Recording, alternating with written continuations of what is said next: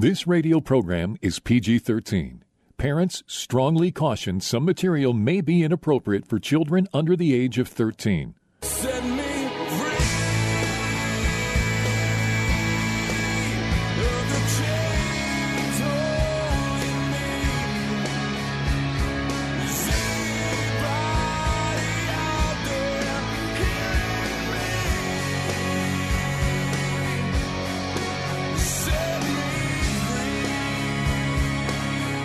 Jesus' mission was to comfort those who mourn, bind up the brokenhearted, proclaim liberty to captives, and open prison doors for those who are bound. For those who want more than status quo Christianity has to offer, Blazing Grace Radio begins now. And here is your host, Mike Genung. Hey, Mike Genung here, and welcome back to Blazing Grace Radio. Glad to have you along.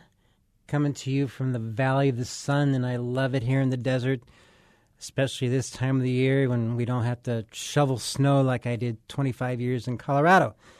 So, today we're going to be talking about sexual abuse.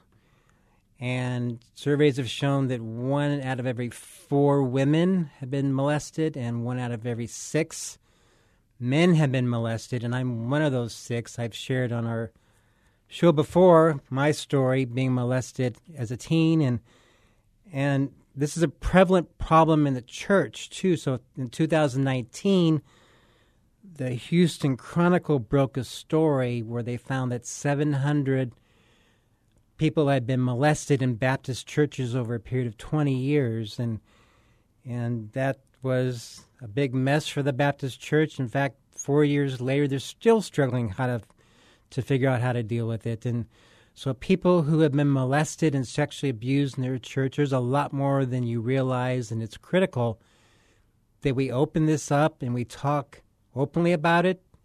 It's a very shaming, powerful thing. It's trauma, it's rape of the soul. And so today I have a woman in studio with me who was kind enough to drive two hours from Tucson, Tasha Campbell. Tasha, welcome to the program. Thank you. I'm happy to be here with you today. So let's jump right in and we'll get started with having you share your story. Sure. So I am originally from Michigan, uh, northern lower Michigan. For anyone familiar with that geography, we like to distinguish where we are. And I grew up in a rural um, rural community of about 5,000 people. Um, just for context, my graduating class was only 100 of us. Um, and so grew up, and I am the only child of my parents. Um, and I was the firstborn of great of grandchildren and great grandchildren. So uh, just kind of positioning myself in how I my my role in the family. Um, grew up. My parents uh, met at Bible college and um, got married in their early. Um, I think they were about twenty, and um, then so growing up when I was born, we went to church on Sundays and to me that was about all that church was was uh, going to church on sundays. And we would also go on wednesday nights. Um, but I, I don't recall as a young child um, anything um, more really than that. Um, i remember a loving home with my mom and dad um, my grandparents uh, on my dad's side in particular were uh, a big part of my family. Uh, we were several hours from my mom's uh, side of the family. Um, fast forward a little bit, um, I don't feel that there was anything super that stood out a ton um, in my childhood. Um, for myself, um, I know my mom had three miscarriages after my uh, after I was born, and that I'm sure took a toll on my parents and their marriage. Um, but being a child and someone who has not ever married, I don't know uh, exactly how that um, played into their marriage. But so fast forward, uh, when I was um, eight, my grandparents, my father's parents, divorced. Um, this was uh, also a year. We we can look at the chronology of um, the chronological timeline of things in my family. This was a year after my great grandfather had passed away. So, my great grandfather passed away when I was seven. When I was eight, my dad's parents got divorced. When I was nine, my parents divorced. Um, so my mom had moved out. Um, she moved in with her boyfriend, and I uh, was I stayed living with my dad, which, uh, as an adult, I learned is kind of rare. Um, And uh, but that was uh, between my parents, and however they worked it out with the court, they felt that that was the more stable home. Um, my mom was the one who had moved out uh, to pursue what it is she wanted to look for in life. Um, it was around uh, about a year after my parents divorced when I was 10 that my dad um, and his mom, my grandmother, who was a very huge part in my life, they started going to a different church uh, than the one I had gone, gone to growing up until that point. It took me a while to go to church with them. I stayed going to the to the churches that I knew with family or friends, um, but finally uh, decided to go to church with my my dad and my grandma um, because I could see a difference in how they were acting, how they were interacting, and um, church wasn't. Uh, in Christianity wasn't just a thing on Sundays anymore. It started to become a thing at home. We would um, talk about God. We would talk about theological ideas. I mean, even as a young child, um, we would we would engage with the Bible, um, and so I would say you know, when I was about um, ten, I started to realize what it meant a little bit more of um, who is God and what does what is His role in our life. I'm curious. so, what was missing from your first church experience? You said it was just about Christianity was just about church, but what else was missing? I think um, I don't think there was anything necessarily about the church uh, or even the people that went to that church because I know many of them still now as an adult. Um, it was just the way my parents uh, brought it home or how they didn't bring it home. So my dad and my grandma um, had a, a light bulb moment with their relationship with Jesus.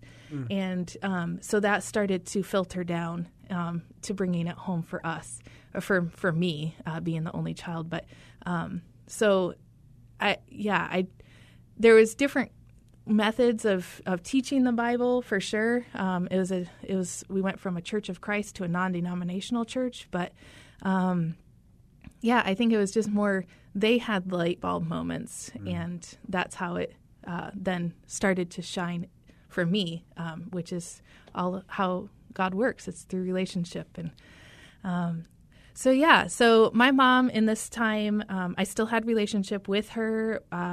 She moved almost every year. Um, it's a really small town, but uh, that was kind of how I could count time as a, a preteen. Was the different houses my mom lived in because it was about every year. So when I was uh, 11 or 12, yeah, excuse me, something in my throat too. Um, 11 or 12, um, my mom was still with the same boyfriend that she had left my dad for. Um, initially, I was not. Um, back up. Uh, I was my one of the rules my dad had was that I wasn't allowed to stay overnight at my mom's house until I had my own bedroom, uh, because when she first moved out, she moved into a uh, a studio apartment with this boyfriend. Um, so my dad had some um, wisdom in that um, that I knew at that time. Um, so uh, it was I don't know a couple years later. She my mom finally got a place where I had my own bedroom. I was allowed to stay the night. Um, it wasn't just daytime visits and that kind of stuff. Um, and so when I was 11 or 12, um, to me, uh, or not to me, but um, this was blocked from my mind for a long time, for several years. But um, my mom's boyfriend, he sexually abused me. Um, and my mom actually had an active role in all of that. Um, and so I was able to um, accept and come to terms with and process the male component of sexual abuse. But when it meant also dealing with my mom's role and the female component on being a female myself, the same sex um, component of that, that was even harder. Um, and that took me a lot longer to actually come to terms with. But like I said, I didn't get to that until um, several years down the road because I had blocked that out. So, it, was what happened to you a one-time event, or were there multiple times? I can recall um, at least two, maybe three instances. Um, it's all in one house, my memories. And like I said, my mom moved every year. So uh, to me, that says it was within a single year's time span. Um, and I have two very specific memories, uh, two different memories. Um, so at the very least, I can say it was two or three times. I can't say if it was more than that. Um, And did she actually physically participate in what happened, or she just knew about it? yeah, that's the hard the part that has been a recent um, healing journey for me. Um, I'm now in my 30s, and uh, so I was not able to express out loud her involvement. But she, my mom, um, I felt she always knew about things, and it wasn't until recently that I could say, um, my mom showed me how to do things um, in a bedroom. So uh, that's where I say she had an active role uh, because if she did not physically touch me, but um, it was showing me how to do things. Was the boyfriend there when that happened? Absolutely. Okay. Yes. Yep. Um, and um, it's a distinction to me that's important. Um, there was no penetration, there was no um, sex, but it was sexual abuse. Um, that I have seen more things than I should have seen as a young child and know more than I should have known at that time. So then, after this happened, what happened to you? Yeah. Um, things are a little fuzzy. Uh, as I was talking to you just a little bit ago, um, our child brains, uh, God has equipped our child brains with some protective me- mechanisms such as blocking or fuzziness, um, which makes it hard to come back to later in life. But um, things are fuzzy for me. Um, as far as timeline, um, I know that my mom and that boyfriend uh, stayed in contact for a long time, um, but he had moved away. Uh, he moved about two hours away from where we were living.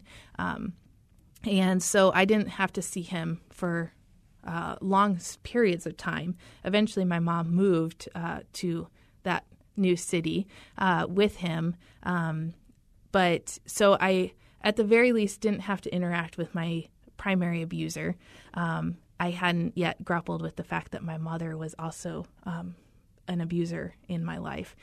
Um, I going into my teenage years, um, I accepted Christ as my personal Lord and Savior when I was 13 and got baptized and publicly professed that um, relationship, and that was a huge turning point for me. Um, time time frame wise, I I like I said that was the sexual abuse was blocked, so I don't know about the time frame between it being another year or two after the abuse uh, about that um, profession of faith. When you say blocked, do you mean the memory was pretty much wiped from your memory after that happened? yeah, yep. Like immediately after that happened? I think it was. Um, I don't recall any instances of trying to uh, n- trying to tell anyone um, and being shut down, or um, any instance of struggling with my faith because of what happened, or um, engaging with people in in school or in youth group. I there's nothing like that for me at that time. Um, now as an adult, um, when I so I one of the things that was a huge thing for me is I went and I lived abroad for a year uh, as a as a 16, 17 year old. Um, I was an interna- international exchange student, and that meant that I uprooted myself voluntarily and placed myself in a new country. And then I did it again coming back home um, a year later. And so I lost all um, all support system um, for two years in a row.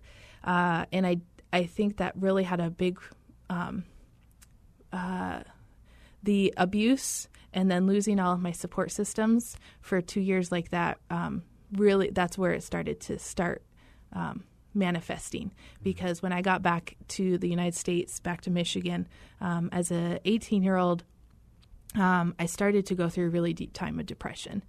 Um, and now I can see where that is connected in a in a sense um, because those seeds of depression uh, could have been rooted in that abuse at that time.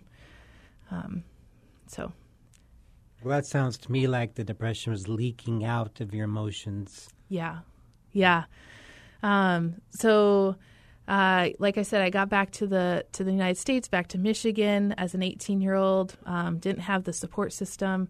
Um, was embarking on adulthood, and um, that's when uh, all of these memories uh, they started to slowly um, come back into my conscious. Um, so, as a 20 year old, um, early 20s, already dealing with all of the struggles that young adults do, I was then faced with a lot of memories. Um, So, were you seeing a counselor? Or they just started creeping in the back of your mind. they just started coming back, um, and I I can't pinpoint anything that um, made uh, it was like a switch or opened that. Um, it was a slow remembrance, but uh, nothing was happening except, like I said, that huge life change um, had had been going on in my life at that time. Was your mom a believer at the time that that happened to you when you were 11? Uh, that's a complicated question. Just because um, my mom has, I, I still have re- a relationship with her. It's not a great one. Um, my mom has always uh, said she believes in God. She says she has a relationship with Jesus. She goes to church. But I don't see fruit, the fruit of the Spirit, um, in her life, especially in regards to me. Um, when I uh, approached her about some of these things and, and confronted her, um, it was flat out denial and um, calling me a liar in not quite so many words. But um, and to me, that there was just no um, ownership of the situation, um, and so it depends on who you ask. I would say, you know, I I struggle to say she wasn't a believer, just because I, I have seen um, her efforts to uh, to engage with the church, but just because people are in the church doesn't mean that they um, are followers of Christ. So So, after all these memories have now come to the surface, what was going on with you emotionally? Was there anger, shame, depression? Yeah. So, like I said, I, I got back to um, to the states uh, after living abroad for a year um, without my support system. Just really, um, really depressed. I did have um, some suicidal thoughts. Just thinking I can't handle the weight of everything. I can't handle the weight of being all by myself um, and just alone in the world. Uh, I still had a relationship with my dad, with my grandma, but I was living by myself. Um, Michigan has very short days and long periods of no sun. Um, so I know that didn't help, but um, uh, just considering what would it look like to just be done with life. Um, I was trying to get plugged in with my church. I was um, going to community college, um, so trying to get plugged in with events that were happening. Um, and God, in His gracious mercy, um, provided a couple of lifeline people, um, some friends who just totally reached out. Um, they didn't know what was going on necessarily, but they were constantly offering to get together and to um, to engage in Bible study and all of this. Um, and I did start to, uh, after a few years, I started to see a counselor. Um, and that didn't last a long time just because we didn't click. Uh, but um, that helped me with some tools and um, through just some some deep Bible study in my early 20s is um, how I was able to get through those really dark times. So, you had the depression, the suicidal thoughts. Was there anything else going on? Shame. A lot of people go through shame who have been Oh, yes. Yeah. I couldn't talk about it. I did not tell anyone uh, about what had happened until I was uh, at least 30. Um, I had moved away from everyone I knew. I'm now in Arizona. Um, I moved out to Arizona uh, when I was 25 for grad school, moved to Tucson. Excuse me. And um, just, uh, I, when I was, um, it was around 30 that I had finally gotten to a place where I'd processed things. Um, again, uh, some very minimal counseling. I'm not saying that uh, that was a wise choice, but uh, it was just how things had played out in my life. Minimal counseling, but a lot of spiritual um, uh, and, and, and asking God for clarity and for healing and for wisdom. Um, a lot of uh, personal and, and with Christ um, healing. He did a lot of things for me in that way. Uh, but I became a part of a group of people that I could trust. Uh, and I knew that it didn't matter um, what had happened in my life. Uh, we we were definitely. Um, I've heard recently the term covenant group. We we could definitely talk about all those deep ugly things. And so it was at that time that I had first said, I have I was I was abused by my mom's boyfriend, and um, that was received with, "Wow, I am really sorry that that happened to you." and how are you how are you healing from that and how um, and what do you need from us um, so that was it was well received it wasn't until uh, a few years later that then i was a part of a, a soul care group um, uh, which is just a particular kind of um, I don't want to say counseling group, but um, we're we're just being we're asking the Lord for guidance on what He wants to speak to us about our lives and um, sharing that with a group of a small group of people. Um, and it was at that time that God said, "It's time for you to dive into what does it mean to um, explore." Uh, your mom's abuse in all of this. Uh, and I, with a lot of shaking, uh, my stomach was in knots. I shared that with uh, with this small group of women, um, and uh, there were a couple women there who were my peers, and a couple of women who were uh, old enough to be uh, a mother um, age, and then there was one woman who was old enough actually to have been a grandmother age um, for me, and the um, the love and um, the I could see how much their hearts broke for what happened. That that did a, a lot for me. It wasn't it I was afraid that they would hear what had happened and they would say, No more. We don't want anything to do with you. And instead, they said, Our hearts break with you and for you, and we are here for you, however that means. And let's go to Jesus together about healing. Um, and so that was the first of Wait, just wait, hold on a sec. I want to inject there because that is critical. And unfortunately, we hear people, stories of people who do not respond yes, well. So, what you just shared is a big time takeaway for our listeners is that this is how you walk alongside someone who is hurting or been abused or molested. I think that's outstanding. Yeah, yeah, they're they're they're a great. Um, even today, I can I, I know I can go with to any of those women and just say this is what's going on in my life and. Um, like, and I was just going to say that that was the first of breaking that shame um, uh, uh, with what had happened, and now I can talk to people that I haven't met uh, or I have met, and it's still a new person, and I can I know that um, it's uh, my identity is based on who God has said I am and not what has happened in my life. So, with the time we have, what do you think needs to happen in the church to minister to those who have been sexually abused? Sadly, I think we need to um, be willing to talk about our stories, and it's hard to do that. Um, not only for us to have a platform for what's happened, but for the, our churches to make the platform um, and, and accept these horrible stories um, that are going on. Uh, and so I think we just need to be more willing to listen uh, to what is going on in people's lives. 30 seconds, anything you want to say. Um, just I am beyond grateful for all that the Lord has done um, in me and now He's doing through me. Um, and just want to give glory to Him for for His healing work. And I know my audience can't see you, but you have a twinkle in your eye and a kindness there and, and a smile that lights up the room. And so I know that you've been through some healing. So thank you for joining me, Tasha, and being open and willing to share. Yeah, thank you, Mike, for asking me to come up.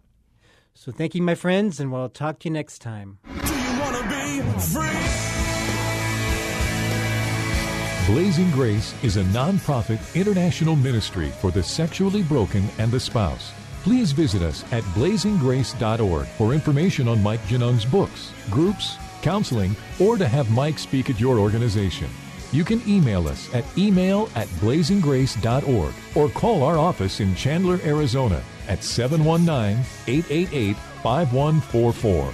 Again, visit us at blazinggrace.org.